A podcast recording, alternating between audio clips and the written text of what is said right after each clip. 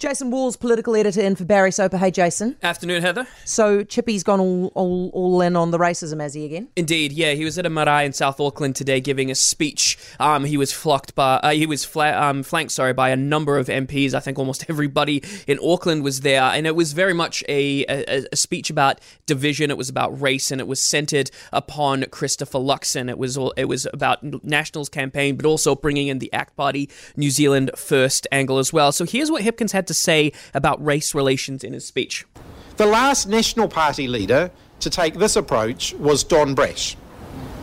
In 2005, I used to get incensed every time I drove from my home in Lower Hutt into Wellington and I saw a billboard up on the Hutt Road that had iwi on one side and kiwi on the other. It was a blatant attempt to divide New Zealanders along the lines of race, to suggest that somehow iwi aren't kiwi was un New Zealand. So everybody will remember that campaign and how divisive it was. So I mm. thought it was a little bit curious that he's comparing Christopher Luxon today to Don Brash back in 2005. I mean, we're a starkly different country now than we were back then. So in terms of what National has done to earn this reputation, here's what Hipkins said. Here was his And they've heard Chris- oh, here's his rationale.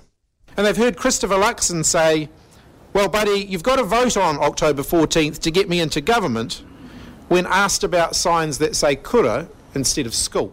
So bringing comparing that to what happened in 2005 is pretty marginal. I wouldn't say that the two are on the same peg- level pegging. And even on that, I mean that's not even Christopher Luxon's stance. He's said in the past that he doesn't care about bilingual signs. It's not something that he's really focused on. So I think this gambit by Chris Hipkins is a bit short-sighted. I don't think that he is the Don Brash of 2023. Yes, there are some questions about New Zealand first and um, um, ACT with their treaty policy. Although I will note that there was a poll that said most New Zealanders agree with that. Uh, but in terms terms of what you know the Nats want to do, their, their big thing is disestablishing the Māori Health Authority, but it's not devolving zero money away from Māori in terms of health. What they're actually wanting to do is um, give more money to Māori health, um, to iwi Māori partnerships um, directly on the ground. Yeah, rather than having it run out of Wellington by a bunch of people representing Māori interests, they want to have it run out of Wellington, basically on behalf of the whole country. But then you give the money to the local guys on the ground who are helping and working face to face with Māori, right? Exactly. So they just want to take it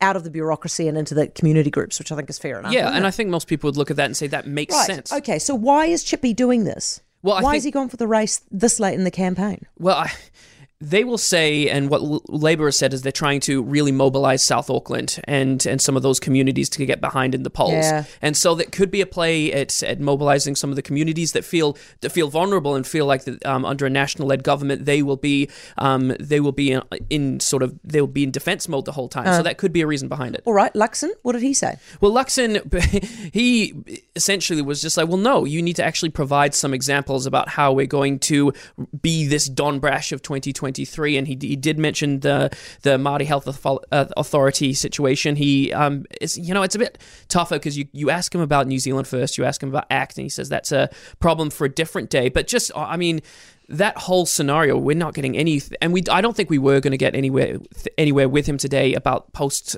election coalition talks. Essentially, he's like, what happens on Saturday? It- What were you specifically asking? Were you asking about it with regards to race relations, like a referendum? yeah, well, just essentially what his response to all of that was, and just saying Chris Hipkins is the one that's bringing it up, not him. He's been relentlessly focused on outcomes rather than. Yeah, does that say to you that they're going to bring up race in the debate again? Because Oh, remember yeah. last debate, um, Chippy brought up the the race thing with the the Winston Pete, the, the New Zealand first candidate. Yep, The, yep. the so-called racist comment from them. Yeah, and you could see that um, um, Hipkin, um, Luxon was caught on the back foot with that one. He he gave Yeah. quite a lackluster answer on that one because he, he frankly wasn't. So is he setting it. us up for a bit of that? I reckon. I reckon he was, and you'll remember after Yeah. the last debate, the next day he had this big speech on race relations up in Northland. right. So I, I think I wouldn't be surprised to see it again happen tonight. Okay, what are you expecting from each of them tonight? What's the strategy in the debate? Because we've got the last debate, thank God, tonight. Yeah, yeah, I would expect um, Chris um, Hipkins to definitely be on attack mode. It's it's going to be attack, attack, attack. And I think the one thing that he has done well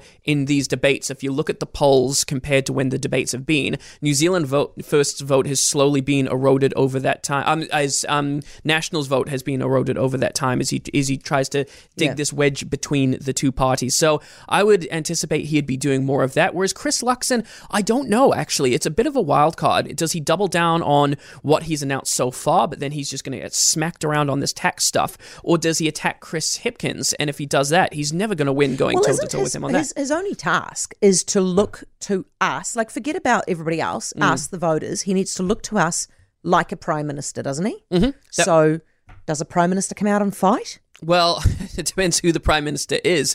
Um, I would say in this instance, fighting is not his strong suit. I would say he just needs to steady the course tonight and look more of a statesman than an, an attack dog. Maybe so. Yeah. Hey, thank you very much. Appreciate it. All right. Um, that's Jason Walls, News Talk ZB's political editor, and for Barry Soper. For more from Heather du Plessis-Allen Drive, listen live to News Talk ZB from 4 p.m. weekdays or follow the podcast on iHeartRadio.